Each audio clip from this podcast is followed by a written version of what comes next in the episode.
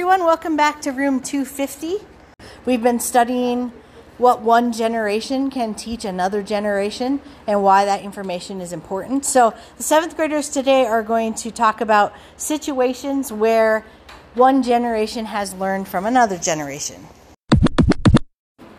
Uh, hi, my name is Dakota. I am in seventh grade. Just like how to do things like fix things or like make things.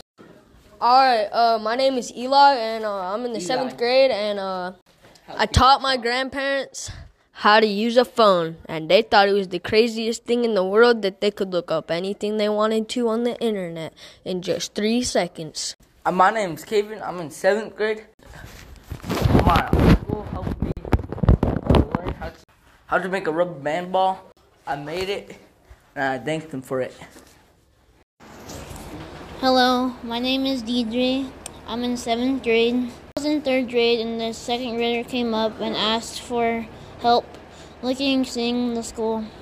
So I asked a teacher if I could help, and they said yes. So I did help him before he needed to go. Hello, my name is Mike.